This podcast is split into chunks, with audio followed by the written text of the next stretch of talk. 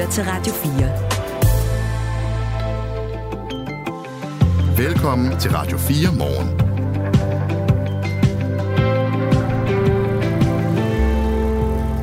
Godmorgen. Nye tal i en ny rapport viser, at det kan tage op mod to år at rydde op efter det jordskred, som bevæger sig fra virksomheden Nordic Waste i det sydlige Randers. Og øh, der var borgermøde i, øh, i øh, lokalområdet i går, hvor borgerne blandt andet fik de triste nyheder, at hvis man ikke gør noget, så vil den nærliggende landsby Ølst blive oversvømmet. Det gør man heldigvis, men bekymringen er stor. Ja, der skulle da lidt rystet over de kort, de viste der med den der mudderbrem, der kunne komme øh, ned over Ølst. Den er der virkelig rystet over. Og at også, at vi fik at vide, at de kun havde fjernet 0,3 procent af det mudder, der skulle køres væk. Og de har kørt, og de har kørt, og de har kørt. Og de har kun kørt 0,3 procent. Så det her, det kommer til at vare mange år. Regningen bliver formentlig over en milliard, måske endnu større, og hvem tager den? Det er et af de store spørgsmål, der stadig blæser i vinden. Så er det også en øh, meget, meget, meget kold morgen, det har vi sagt alle dage i den her uge, men her til morgen adskiller den sig også ved, at den er øh, småfarlig, hvis ikke decideret farlig, at køre rundt i. Øh, sne og kulde er der øh, på vej flere steder, og også en del fyning, det kunne vi også høre i nyhederne før. Så vi øh, får en status fra både TV2-været og også fra Vejdirektoratet om et kvarters tid. Lige en opdatering på, hvordan man egentlig skal forholde sig i morgentrafikken. Krigen mellem Israel og Hamas har stået på i mere end 100 dage nu. Herhjemme har vi set frygtelige billeder fra begge sider. Men det er noget helt andet, israelerne ser. For ifølge en israelsk publicist, som har ansvaret for pressefriheden i Israel, ser israelerne ikke, hvad der virkelig foregår i Gaza. Og det problem, mener hun. Freelance journalist Emil Jørgensen har talt med hende. Han er øh, i området og fortæller mere kl. 6.34. Det er Radio 4 morgen med Anne Philipsen og Kasper Harbo. Klokken er 7 minutter over 6. Godmorgen. Godmorgen. Du lytter til Radio 4. Mange kommuners børne- og ungeafdelinger er presset på grund af sygdom og stor personale gennemstrømning blandt socialrådgiverne. Og det får nu Socialrådgiverforeningen til at råbe op, altså den faglige organisation Dansk Socialrådgiverforening. Opråbet kommer efter foreningen har kigget på Nordfyns Kommune. Her er mere end halvdelen af socialrådgiverne i børne- og ungeafdelingen enten stoppet eller sygemeldt. Efter at have været i kontakt med tillidsrepræsentanten i afdelingen, er forkvinden i Dansk Socialrådgiverforening Region Syd, Mie Vode Mold, blevet gjort opmærksom på, at der foregår ulovlig praksis i kommunen. Hun har så kontaktet Ankestyrelsen og opfordret deres tilsyn til at afdække situationen og handle på den. Jeg citerer lige, hvad hun skriver. Jeg er orienteret om, at der bliver truffet faglige beslutninger, flere medarbejdere ikke kan stå inde for, og som er i strid med barnets tag og lovgivningen. Her på Radio 4 har vi kontaktet Nordfyns Kommunes borgmester Mette Landved fra Venstre, som ikke har lyst til at være med live i her til morgen, men hun øh, vil godt være med i et bondet interview, og hun siger blandt andet sådan her. Jamen, der er ingen tvivl om, at vi skal overholde loven, og derfor så skal vi selvfølgelig have kigget nærmere ind i, hvad det er for nogle eksempler, og noget, hvor, hvor de mener, at vi ikke gør det. Jamen, vi, vi skal selvfølgelig meget, meget tættere ind i hele området, men det er et, et område, som vi har haft fokus på gennem efterhånden en del over i Nordfyns Kommune. Vi har, har haft en taskforce nedsat, og øh, den har arbejdet der gennem nogle år. Øh, økonomisk har vi ændret rigtig meget i, den, i de bevillinger, vi har til området, og fra, fra 18 og så fremad, der har vi øh, tilført øh, 44 procent mere, eller godt 50 millioner mere til området. Så det er ikke fordi, at vi ikke har en politisk vilje til, at folk, der bor på Nordfyn, de skal have det, de er berettiget til. Fordi det, det er vi fuldstændig enige om alle sammen her. Vi har dykket ned i nogle, øh, i nogle mindre områder og troede egentlig, at det sådan ligesom var belyst, og at, øh, at der var fundet løsninger øh, på sagerne. Men, øh, men når vi så får den her, så, så skal vi jo i hvert fald være nysgerrige på at høre, hvad det er, at Socialrådgiverforeningen nu kommer med. Fordi hvis der stadigvæk er noget, der, der er er så galt, at vi ikke overholder loven, så, så skal vi have jo helt klart have kigget på det. Sagen fra Nordfyn er jo en del af en større udfordring, som Signe Færk, der er forkvinde i Dansk Socialrådgiverforening, gerne vil tale med os om. Godmorgen. Godmorgen. Altså, borgmesteren i Nordfyns Kommune erkender, at der er et problem. Man siger også, at de har tilført området penge og haft fokus på det. Hvorfor går det galt i sådan en kommune, tænker du?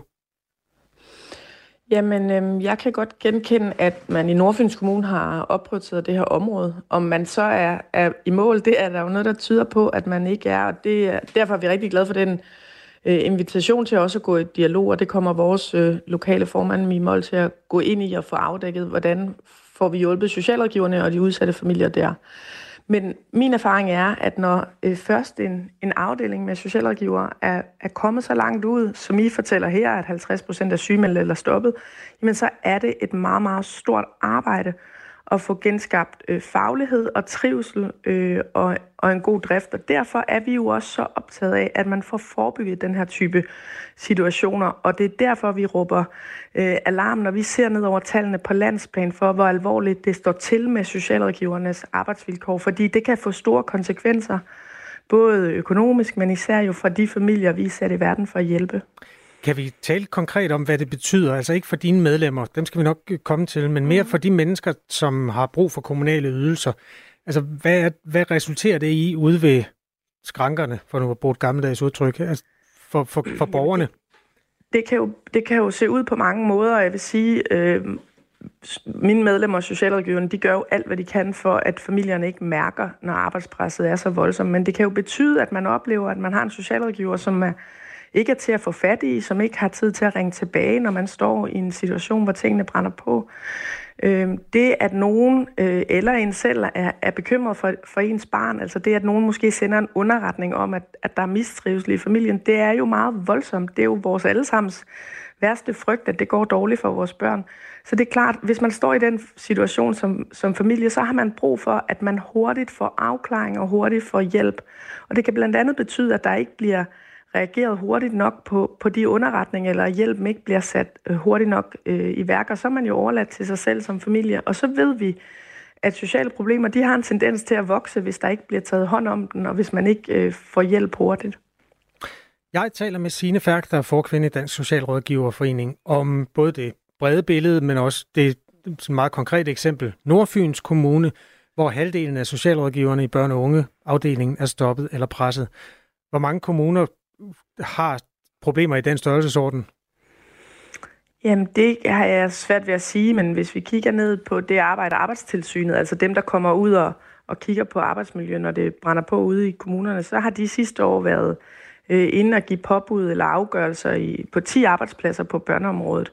Øh, og det synes vi er meget højt, og det stemmer også ret fint overens med de øh, øh, undersøgelser, vi selv laver blandt socialrådgiverne hvor vi jo kan se, at rigtig mange svarer, når vi spørger dem, at de er utrolig presset. 9 ud af 10 af socialrådgiverne på børneområdet øh, fortæller, at de oplever et højt eller meget højt arbejdspres. Øh, og det er faktisk sådan, at, at, at halvdelen svarer, at de overvejer at forlade øh, området, altså søge væk fra de her type stillinger, og langt de fleste gør det på grund af arbejdspres. Øh, så det er en alvorlig situation, og det har vi jo længe øh, også forsøgt politisk at råbe op om at det er altså den store ting, man skal gøre i forhold til arbejdet med udsatte børn, det er at få gjort noget ved det her meget høje arbejdspres, som betyder, at de gode intentioner, der egentlig ligger i vores lovgivning, ikke altid bliver til virkelighed. En undersøgelse fra Arbejdstilsynet om psykisk arbejdsmiljø fra 2022 viser, at socialrådgiverne er den næst mest stressede faggruppe og øh, en rundspørg foretaget af Socialrådgiverforeningen viser også, at næsten hver anden socialrådgiver på børne- og familieområdet overvejer helt at forlade området. En analyse, som øh, Danske Professionshøjskoler har udgivet, vurderer også, at der i 2030 vil mangle mellem 3.500 og 5.000 socialrådgivere. Når man øh, ser på de her tal, så er det jo nærliggende at spørge, hvorfor er det ikke lykkedes at forbedre de her forhold? Øhm, jeg tror, vi har brug for nogle sådan mere håndfaste greb, altså fordi de der tal, du læser op, ryster jo også mig. Og jeg vil sige, øh, vi har et fantastisk fag som socialrådgiver.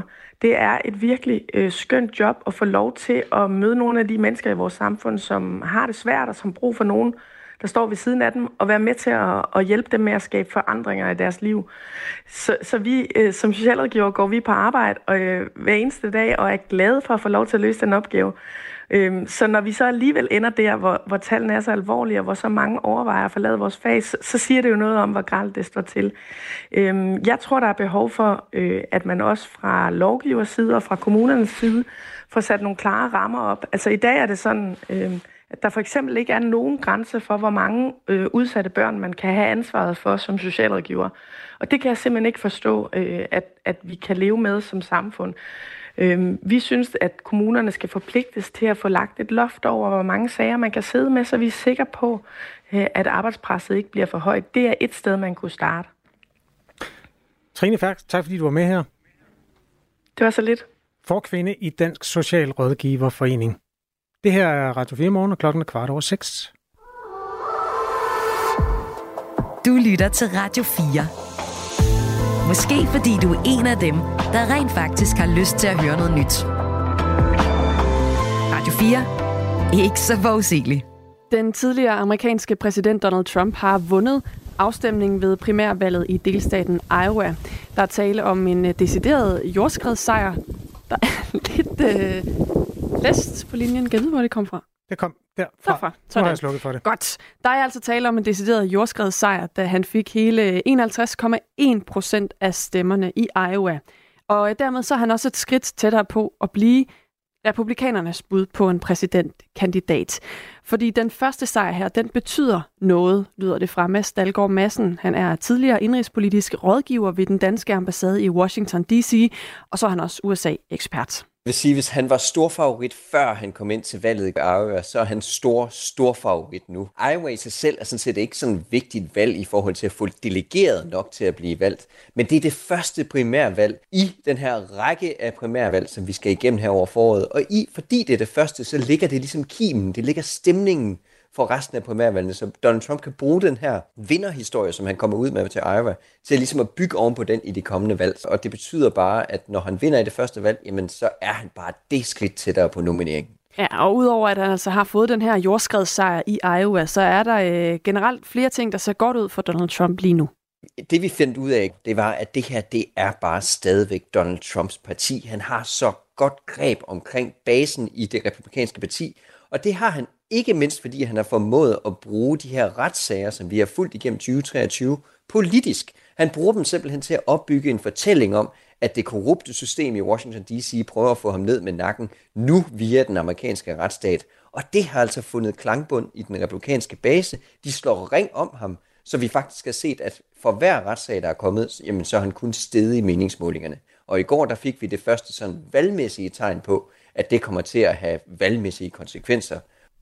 Hvis vi lige skal dykke ned i den her del, så er det usædvanligt ved Donald Trump som præsidentkandidat jo lige præcis, at han har flere retssager imod sig. Han er øh, tiltalt for at stjæle hemmelighedsstemplede dokumenter, lyve om størrelsen af sit forretningsimperium, og så har han også set på øh, tv opildne sine støtter til at storme kongressen den 6. januar 2021.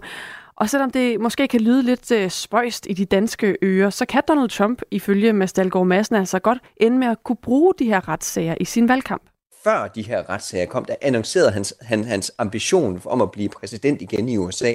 Og det gjorde han jo netop, fordi han vidste, at retssagerne kom. Og så han simpelthen kunne bruge retssagerne, han kunne politisere dem til at genopfinde den der populære historie, som han havde tilbage i 2016, om at han var den lille mands beskytter, der kommer ude fra det rigtige Amerika og skal smadre det, Washington, øh, det korrupte Washington D.C.-system.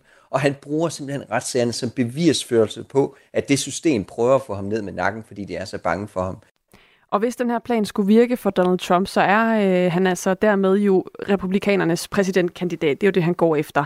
Så ser det faktisk heller ikke så skidt ud i forhold til øh, ekspræsidentens chancer for endnu en gang at kunne indtage stolen i det ovale kontor, fordi det går ikke sådan helt så godt for Joe Biden lige nu. Det er nok den præsident i moderne tid, der har dårligst approval ratings. Der klarer han sig rigtig, rigtig dårligt for tiden. Han er nede og roder rundt dernede i 30'erne, hvor man ikke vil rode rundt. Og der er altså nogle meningsmålinger lige nu, der peger på, at Donald Trump han enten står lige med Joe Biden, eller fører over Joe Biden. Så Joe Biden han klarer sig ikke så hunds godt lige nu, og der er kun én årsag til det, det viser alle tal, det er hans høje alder.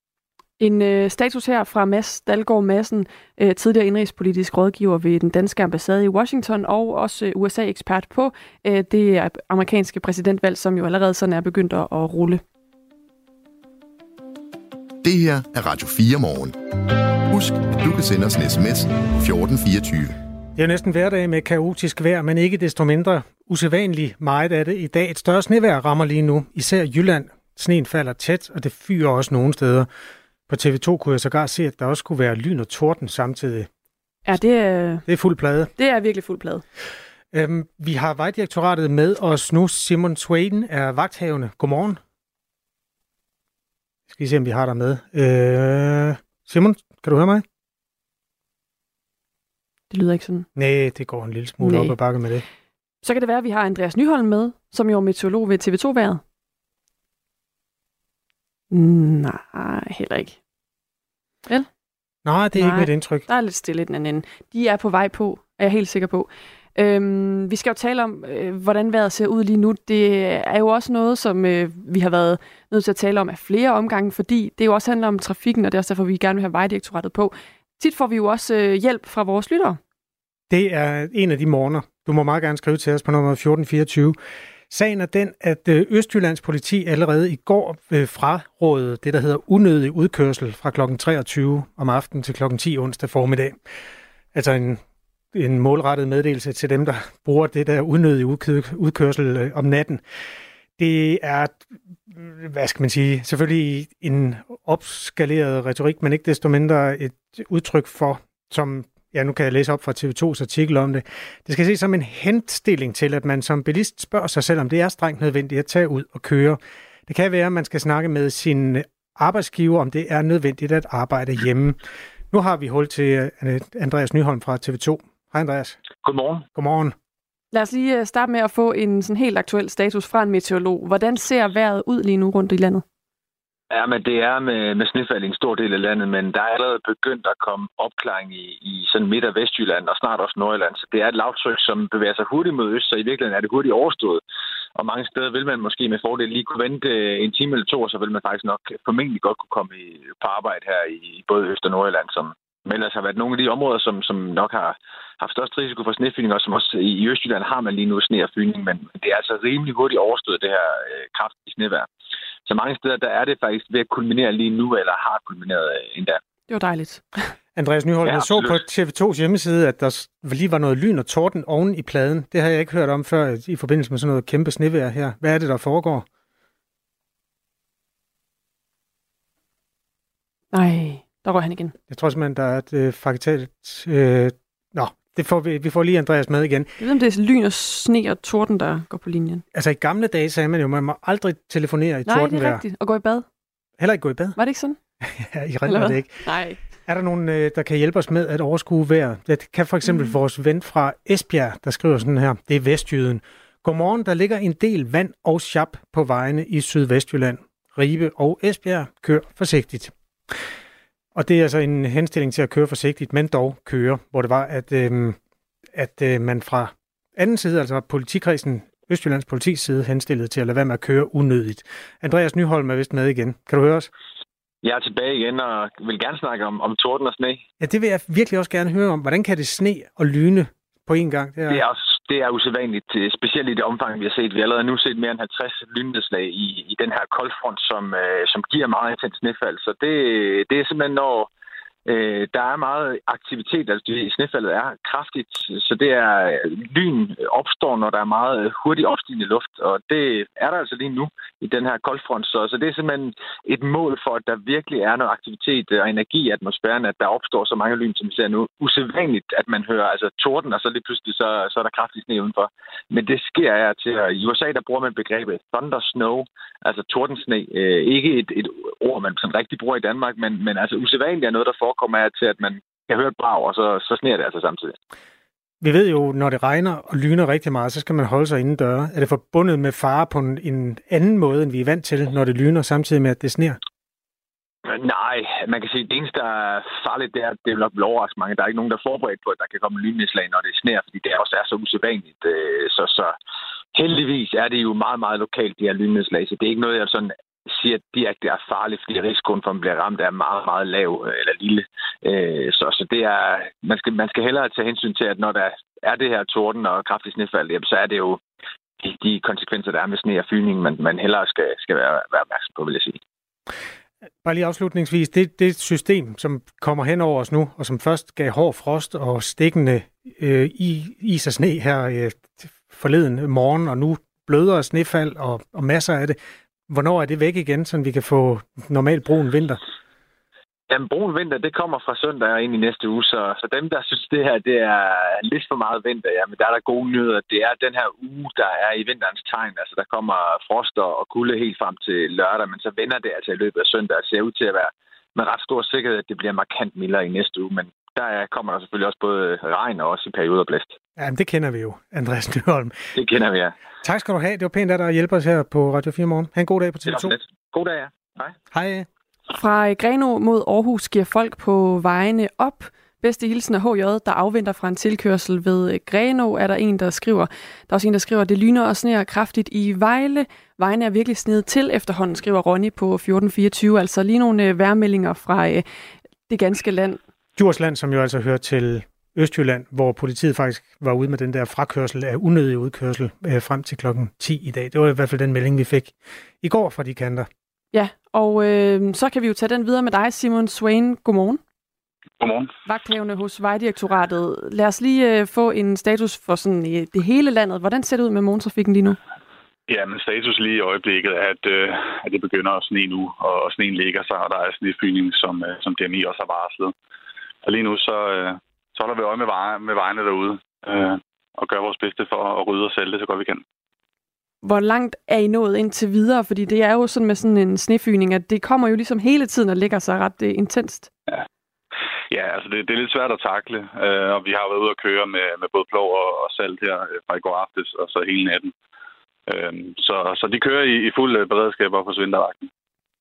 Vi har været omkring det et par gange nu, at Østjyllands politi jo har været ude og opfordre til, at man undgår al unødig kørsel. Hvad, hvad er ja. jeres opfordring i forhold til, hvis man står og skal ud af døren her til morgen? Altså vores opfordring, det er, at man holder sig opdateret blandt andet på, på vores hjemmeside Trafikken, hvor vi opdaterer i forhold til situationer på, på vores vejnet. Og så er det det her med at køre i god tid og holde afstand til dem, der kører foran dig. Øhm. Vi øh, har jo alle sammen nogle ret klare billeder fra for ikke så længe siden, hvor der jo virkelig kom massiv kø på vejene. Øh, er det sådan lidt det samme, man skal forberede sig på i dag, eller er der bedre styr på det? Uh, umiddelbart er der bedre styr på det nu. Uh, hele natten har sådan set været, været rolig nok. Uh, det er her til morgen ved en femtiden, da sneen begyndte at tage til i Nordjylland og har så rykket sig ned uh, ved Østjylland nu. Uh, omkring Vejle og, og fra Vejle og nordpå, der, der er det begyndt at, at kulminere nu. Så, men vi forventer ikke, at, at situationen bliver lige så, lige så kritisk, som den var øh, to uger siden.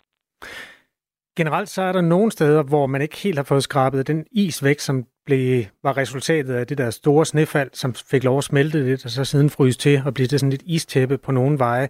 Er man i bund med det sådan på statsveje, når de helt store veje? Det er mit uh, umiddelbare bud, at man er, ja. Uh, man kan sige, nu, øh, nu står vi i en situation igen, hvor det sner uh, kraftigt i, i det samme område. Så om, om alt er fjernet, det, det kan jeg ikke lige svare på på stående fod. Men uh, der bliver fuld beredskab fra, fra vores side af, i hvert fald i, i forhold til det her. Simon Swain er altså fra Vejdirektoratet, og øh, det er vores lyttere ikke, men de ved nogle gange sådan helt lokalt, hvor der er grund til at tænke sig godt om. Der blev peget på Djursland for et øjeblik siden, og også omkring Vejle.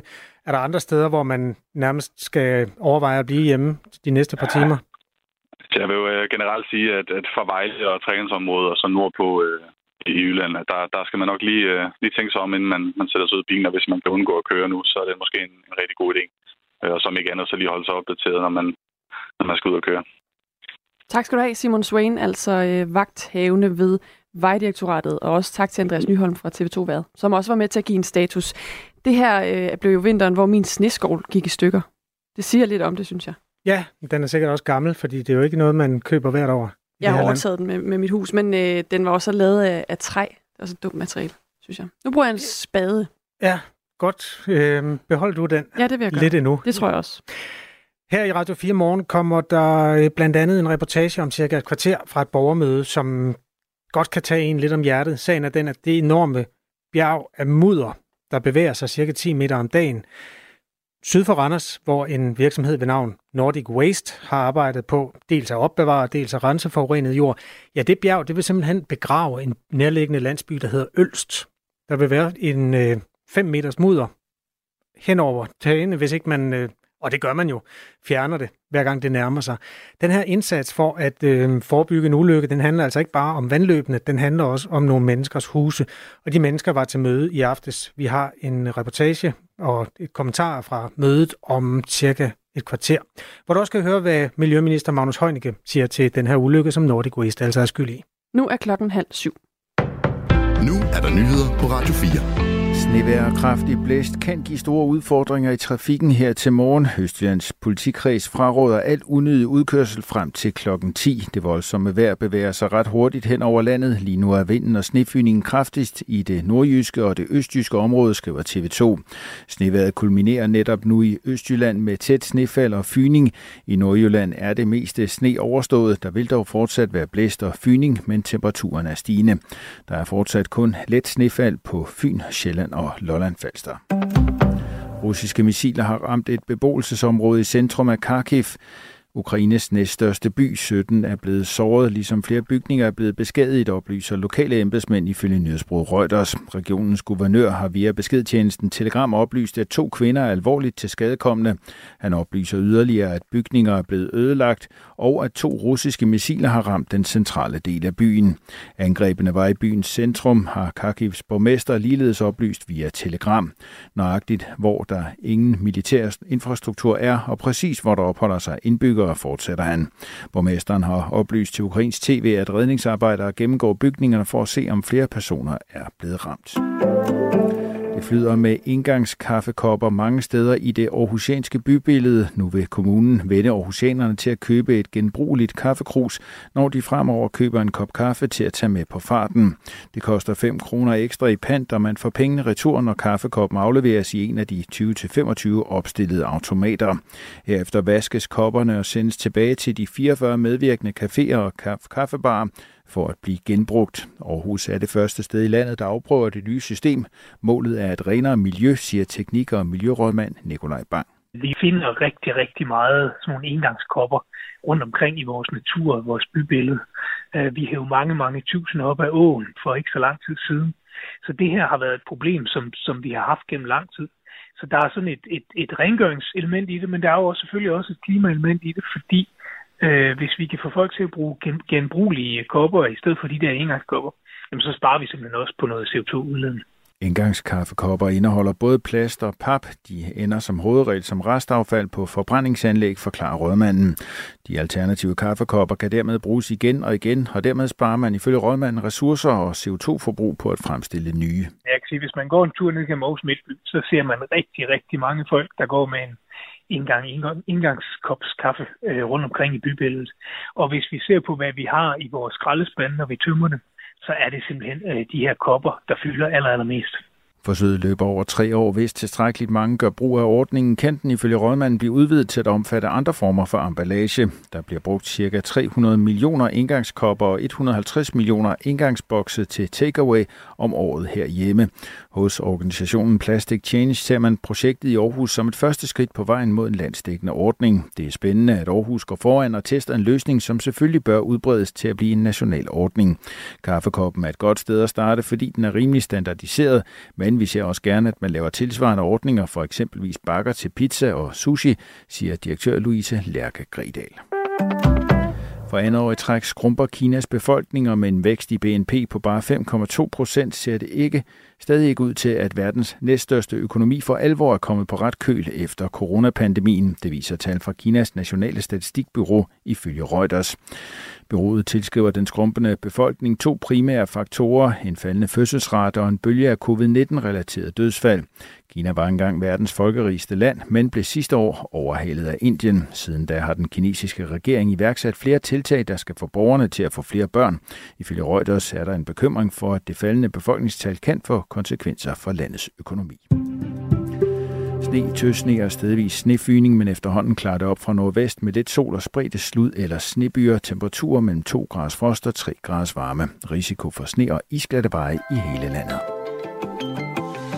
Det her er Radio 4 morgen. Husk, at du kan sende os en sms på 1424. Og de kommer især fra Jyskeveje i øjeblikket. Ronny, han er også fra Vejle, ligesom en tidligere lytter påpeger, at vejen er virkelig snedet til. Og i øvrigt lyner det og sner kraftigt. Det er en af dagens specialiteter, at øh, det kraftige snevejr altså følges med lyn. På midt Mors, skriver René, som er fra Mors, og så er vi altså rykket lidt nordvest på. Han skriver, at der er faldet 10 cm sne, og det blæser kraftigt med fyning. Tidligere har vi også hørt advarsler fra mennesker i det lidt længere sydvestjyske, øh, Esbjerg blandt andet, og øhm, fra Djursland. Så særligt omkring det jyske skal man køre forsigtigt her til morgen. Og Østjyllands politi fraråder unødig udkørsel frem mod klokken 10. Så måske er det sådan en morgen, hvor man skal ringe til chefen og lige sige, at man kommer lidt senere. Ja, man skal i hvert fald sørge for at køre forsigtigt. Jeg hedder Kasper Harbo. Jeg hedder Anne Philipsen. Godmorgen. Du kan skrive til os på 1424, hvis du vil hjælpe de andre trafikanter med et overblik. Det her er Radio 4 morgen. Krigen mellem Hamas og Israel har nu stået på i 103 dage, og der er ikke noget, der sådan lige nu tyder på, at den slutter lige forløbig. Herhjemme der øh, har vi set billeder både af Hamas' frygtelige terrorangreb og også senere øh, israelernes tæppebombardementer af Gazastriben. Noget, der har kostet mere end 20.000 mennesker livet. Men den her virkelighed, som vi her ofte støder på, os bare på sociale medier med videoer og lignende, altså døde kvinder og børn under murbrokker i Gaza, det ser den gennemsnitlige israeler ikke. Og det er et problem, mener Anat Saragusti, som er 71-årig publicist, der har ansvaret for pressefriheden i det israelske journalistforbund, og som du har talt med, Emil Jørgensen. Godmorgen. Godmorgen freelance journalister har altså været øh, rundt og, og tale med flere, og altså også talt med hende her, Anna Saragusti i øh, Israel. Hvad er det, hendes kritik den går ud på? Jamen, hun mener, at de israelske journalister over en bred kamp ikke passer deres arbejde. Hun ser en cheerleader-dækning af det israelske militær, og hun oplever, at de israelske medier accepterer, at det er generaler og talspersoner for forsvaret, der direkte dikterer dagsordnerne. Og deri, der ligger hendes største anke. Fordi den israelske offentlighed bliver simpelthen ikke eksponeret for de samme billeder, som resten af verden gør. De forstår ikke den kritik, der kommer af dem, fordi det, som hun kalder polariseringen af Gaza, det ser israelerne ikke i fjernsynet. Lad os lige høre lidt fra din snak med Anat Saragusti. Her der fortæller hun lidt om, hvordan israelerne opfatter den kritik, der er opstået imod dem. There is a lot of criticism against, you know, how Israel is behaving now. And we, as Israeli people, we analyze it as anti-Semitism. Ja, hun siger så her, der er meget kritik af, hvordan israelerne opfører sig lige nu, men det israelske folk opfatter faktisk det som antisemitisme. Så på den måde, så er israelerne ifølge hende øh, heller ikke måske klar til at tage imod den kritik, der kommer udefra, eller hvad? Nej, det er de ikke. Øh, man kan sige, som en, en, en ros til det israelske demokrati og, og ytringsfrihed, så er det jo ikke sådan, at der bliver lukket ned for de her debatter. De bliver taget, kritikken den vokser også i styrke og begynder at finde vej ind i israelske debatprogrammer. Men til gengæld så affejes det af nogen som antisemitisme, og der er andre, der simpelthen mener, at kritik af krig slet ikke hører hjemme, mens krigen den raser. Der er sådan en hebraisk talemåde, der hedder stille, vi skyder. Men flere og flere mener, at det ikke kan fortsætte sådan, fordi for eksempel så påpeges det, at man har forsømt at stille kritiske spørgsmål til, hvorvidt Israels bombardementer af Gaza har været den bedste taktik til at få gislerne hjem i god behold. Det er jo altså øh, så øh, noget af det, som Anna Tsargusti her taler om, altså som er øh, en af den, dem, der har ansvaret for pressefriheden i det israelske journalistforbund, og hun er så også publicist selv. Er hun alene om at, at have det her syn på det, eller er der også andre, der rejser kritikken af den israelske dækning af den her krig?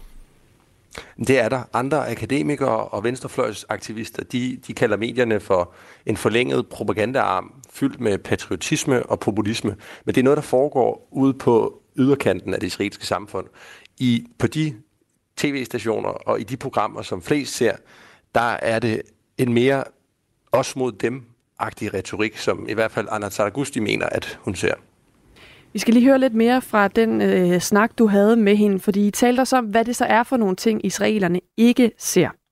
So we don't understand, because uh, the, the rest of the world, this is what they're seeing daily, very extensively. You know, they see wounded children, they see babies crying. They see, you know, uh, bodies uh, covered covered with rubble, and uh, you know, families that were uh, destroyed. Ja, det hun altså siger her er jo, at, at resten af verden ser kvinder og børn, der græder og tildækket lige ødelagte familier, og det ser vi ikke, siger hun så.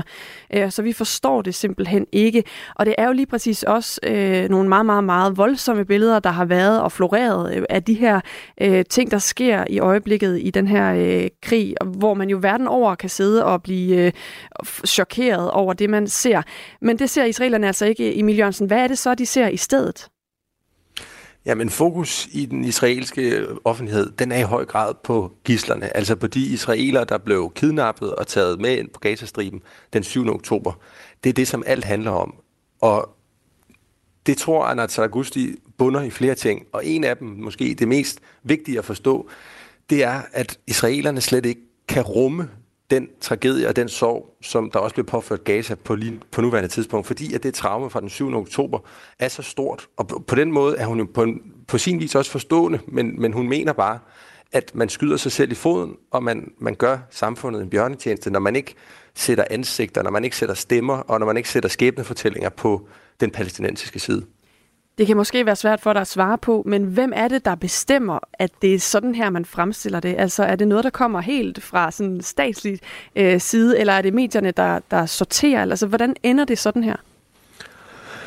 Ja, altså Anna Saragusti, hun deler ligesom pressedækningen op i tre faser. Der var den første fase lige omkring den 7. oktober, hvor alt var kaos, og hvor medierne lavede sådan noget meget, meget old school journalistik. Det handlede simpelthen bare om at informere borgerne om, hvad der foregår her. Fordi staten vidste ikke, IDF, det israelske forsvar, vidste det heller ikke. Men så er vi kommet ind i nogle faser, hvor der er kommet meget fokus på gisler, og en fase nu, hvor det i høj grad er jamen, både talspersoner og generaler, som, som får lov til at bestemme, hvor journalister må være henne, som får lov til at bestemme, hvor journalister får billeder fra. Der er jo ikke nogen, der er nærmest ikke nogen uafhængige journalister, som har været inde på Gazastriben, uden at være embedded enten under det israelske militær eller måske under Hamas. Der er jo altid to sider af en krig, og på den anden side, det her er jo også nogle arabiske medier. Hvordan forholder de sig så til de israelske ofre? Jamen på arabiske kanaler, der transmitteres den parallelle virkelighed. Den, hvor palæstinenserne er ofre, og israelerne er skurke, sådan lidt simpelt sat op. Og der er heller ikke nogen sympati for de israelske civile, for kvinder og børn og festivaldeltagere og gamle holocaust-overlevere, som blev dræbt og kidnappet den 7. oktober. Tværtimod så er der nærmest mistænkeliggørelse af, hvorvidt det virkelig passer.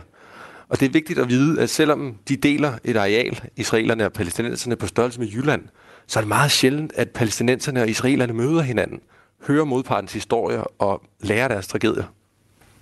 Fortalte altså Emil Jørgensen, som er freelance journalist i Israel, og som altså havde talt med øh, blandt andre øh, Erna Taragusti her, som altså er øh, publicist og også øh, har ansvaret for pressefriheden i det israelske journalistforbund. Klokken er... Øh, hvad er den egentlig, Kasper Harbo? Den er 6.42, men det er 18 minutter i syv den her onsdag. Tak. Jeg, jeg ved ikke tal på, hvor mange gange jeg har hørt fra folk, ej, I er bare sådan en power couple. Skilsmisse, livskrise og en familie, der pludselig skal være to. Og I kan bare det hele. Hver uge inviterer Marie Sloma Kvartrup en kendt dansker ud i sin kolonihave til en samtale om knuste hjerter. Og så knækker jeg fuldstændig sammen. Jeg falder til gulvet. Splittede venskaber. Der knækkede filmen. Der kunne jeg ikke mere. Og hvordan man rejser sig og kommer videre. Og det gik jo også op for mig, at alt det, han har bildt mig ind, det er jo en stor fed løgn. Lyt til Skilsmissen i Radio 4's app, eller der, hvor du lytter til podcast. Radio 4. Hvor er det fucked up, det jeg har levet i. Ikke så forudsigeligt. Det er en morgen, hvor vi kommer ned i problematikken om, hvorvidt man skal udlevere en øh, tilsyneladende kriminel mand til Rusland til retsforfølgelse der. Det er også et spørgsmål om vi skal, øhm, hvem der skal betale de der 2 milliarder kroner, som det kan koste at stanse et jordskred fra at begrave en landsby syd for Randers. Og så er det altså en morgen, hvor ja, det lyner og det sner, og nogle af vejene bliver dækket til. Vi fik en sms fra Jesper Munk for 10 minutter siden, som kører ved Kolding for Dansk Auto. Logik hedder firmaet. Hej Jesper. Hej så. Hvad, I vendte simpelthen om, fordi I fik at vide, at det var for farligt. Øh, hvem, hvem gav besked om det? Ja, det, det, det, det gjorde min chef. Han ringte, fordi vi skulle ringe ind og fortælle, hvor slemt det var herude. Og, og lige nu, der prøver jeg at komme op af en afkørselsrampe, øh, hvad hedder det, hvor lastbilerne også holder stille nu. De kan ikke komme op. Hvad kører du i lige nu? Jeg, øh, jeg kører i en lastbil. Okay. Dansk autologik, det er noget med autotransport og klargøring af biler og sådan noget? Det er det, ja. Er det en autotransporter, du kører i? Ja. Okay. Altså, de lastbiler, der ikke kan komme op, hvorfor kan de ikke komme op? Jamen, det er fordi, der ligger så meget sne, og det er så glat. Okay. Og jeg kæmper selv lige nu med at se, om jeg kan komme op. Men det ser ud til, at det lykkes. Men der holdt øh, 4-5 lastbiler op ad rampen her, og kunne ikke komme op. Altså fra kørslen fra motorvejen? Ja. Alright. Og hvad hedder det, jeg har kørt, øh, jeg tror måske 35 km, det har taget 45 minutter. Og øh, hvad hedder det, der var flere biler, der var kørt i autoværnet også, og flere lastbiler op ad Hyggeldal øh, bakken ikke kunne komme op. Det er en meget lokal beskrivelse, som mennesker omkring Kolding helt sikkert vil kende, og vi andre, vi må så forestille os det. Altså, den motorvej, du så dermed beskriver en masse problemer på, er det E20 eller er det E45? Øh, E45 er det vist ikke. Okay, altså nord-sydgående. Ja, nu ser det heller ikke ud til, at jeg kommer videre herfra. Og, og lige to sekunder. Ja. Og Jesper Munk har nok... Ja, nu, ja. ja, nu er jeg fri. Okay, godt at høre. Der er faktisk, øh, Jesper, der har jo været en diskussion politisk om, øh, lastbiler skal have vinterdæk på, om det skal være lovpligtigt. Hvad kører du med i øjeblikket? Jeg kører med hele årsdæk. Okay. Og det, hvad hedder det, øh, det er jo også meget, meget lang tid siden, det har været så her, ikke? Fuldstændig. Altså, så det er jo... Men det er, jeg er da glad for, at jeg arbejder et sted, hvor man bliver kaldt tilbage og ikke skal ud i det her. Det må jeg skulle have været til Randers. Okay, så den der nordgående tur, der, den er simpelthen aflyst øh, for vores ja. ven i Kolding her. Ja, det det var pænt af dig lige at give lyd med en lokal trafikmelding der. Tak skal du have, jo. og kør forsigtigt. Jo, tak. Velkommen. Hej, hej. Jesper Munk, altså lastbilchauffør på øh, vejen, eller på vej hjem i virkeligheden, omkring Kolding. Vi tager gerne imod nogle meldinger, der kan hjælpe os med at lave en form for vejkort. Og hvis du ikke har tid til det, øh, så kan du gå på trafikken.dk, som er Vejdirektoratets side for den her slags ting. Paul har øh, skrevet, der er faldet 3,2 cm smuk sne i smørhullet Skødstrup nordvest for Aarhus. Vi er indtil nu blevet snydt for både lyn og snefyning. Og det minder ikke om onsdagen for 14 dage siden her, skriver Paul. Det er den gode nyhed. Ja. Klokken er 14 minutter i syv. Radio 4. Ikke så forudsigeligt. Det kan tage op til to år, før det kaotiske jordskred ved en virksomhed syd for Randers er overstået. Den forurenede jord, der er sat i bevægelse, risikerer ikke bare at ødelægge vandløbene og forurene Randers Fjord.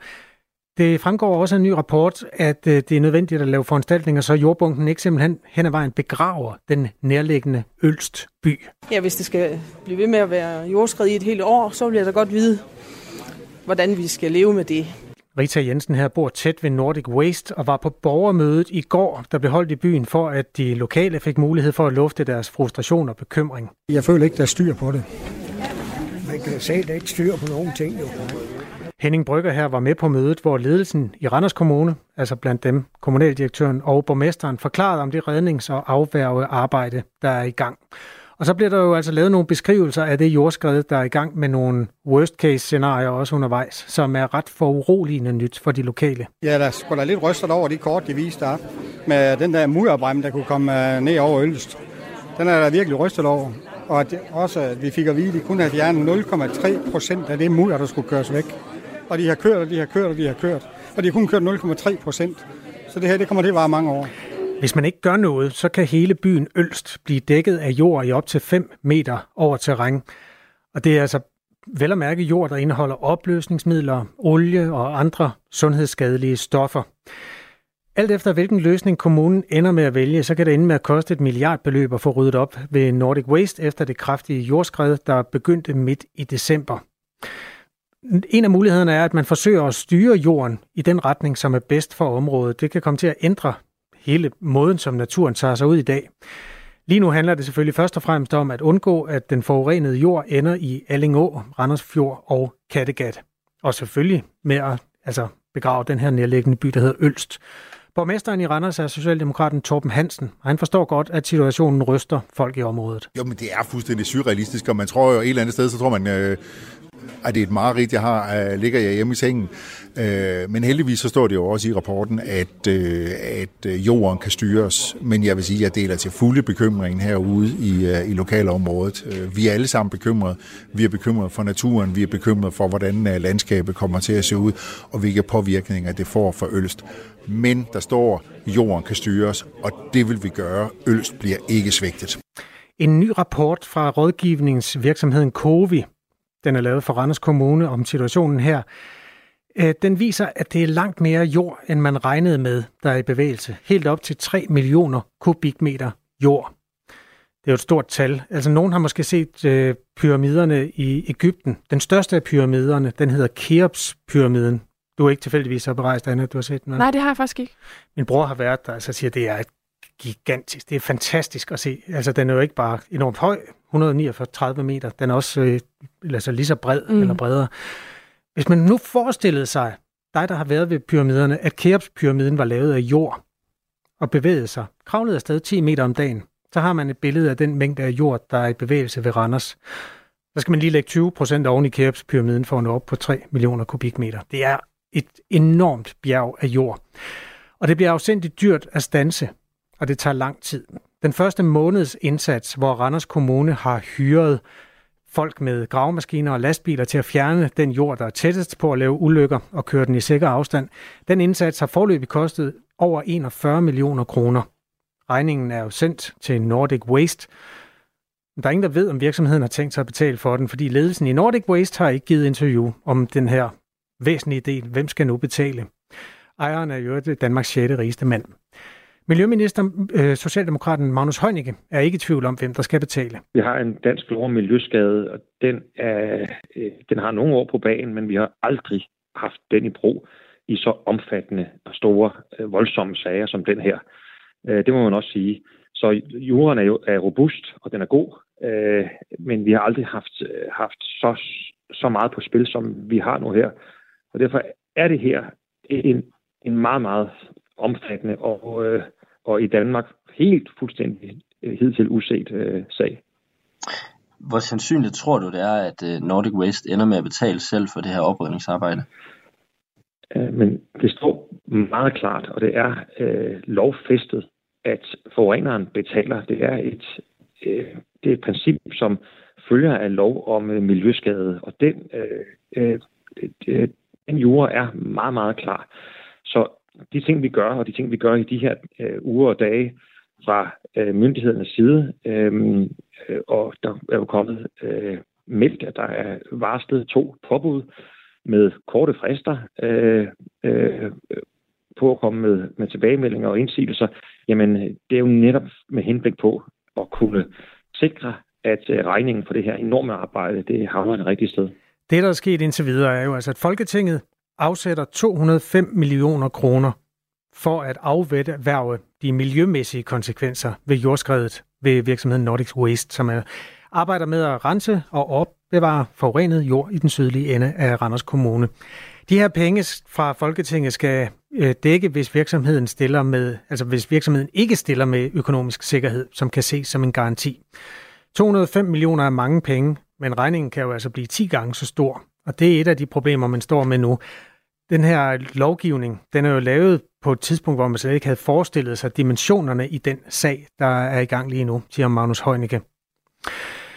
På mødet i går deltog, øh, som sagt, alt hvad du kunne krybe og gå for Randers Kommune og landsbyen Ølst. Der manglede dog en væsentlig aktør på det her møde, nemlig Nordic Waste.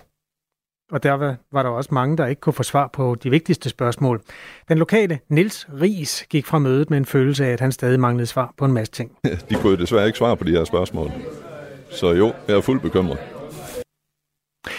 Ja, vi følger sagen her på Radio 4 morgen. Øhm, og Michael fra Jensen, øh, fra Jensen, Michael Jensen fra Kolding skriver, der er ingen tvivl om, at Nordic Waste skal betale for udgifterne, men kan man så helt frikende Randers Kommune, der giver tilladelse til en sådan virksomhed i et naturskønt område?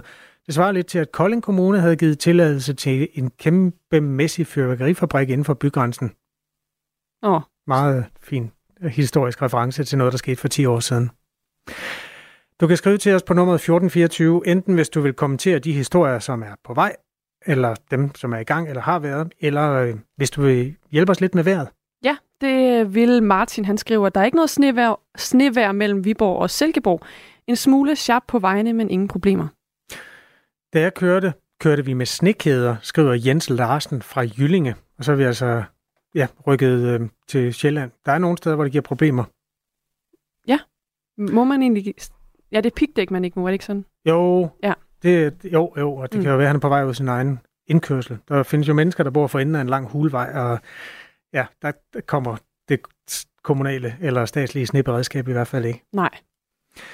Godt, øh, vi tager meget gerne imod de sådan, lokale meldinger, som kan hjælpe os med at tegne et vejkort. Men vores vejkort bliver aldrig lige så godt som det, som Vejdirektoratet har. Og hvis du vil have et overblik over, hvilke veje, der er lukket, eller hvor trafikken står stille i øjeblikket, så gå på trafikken.dk.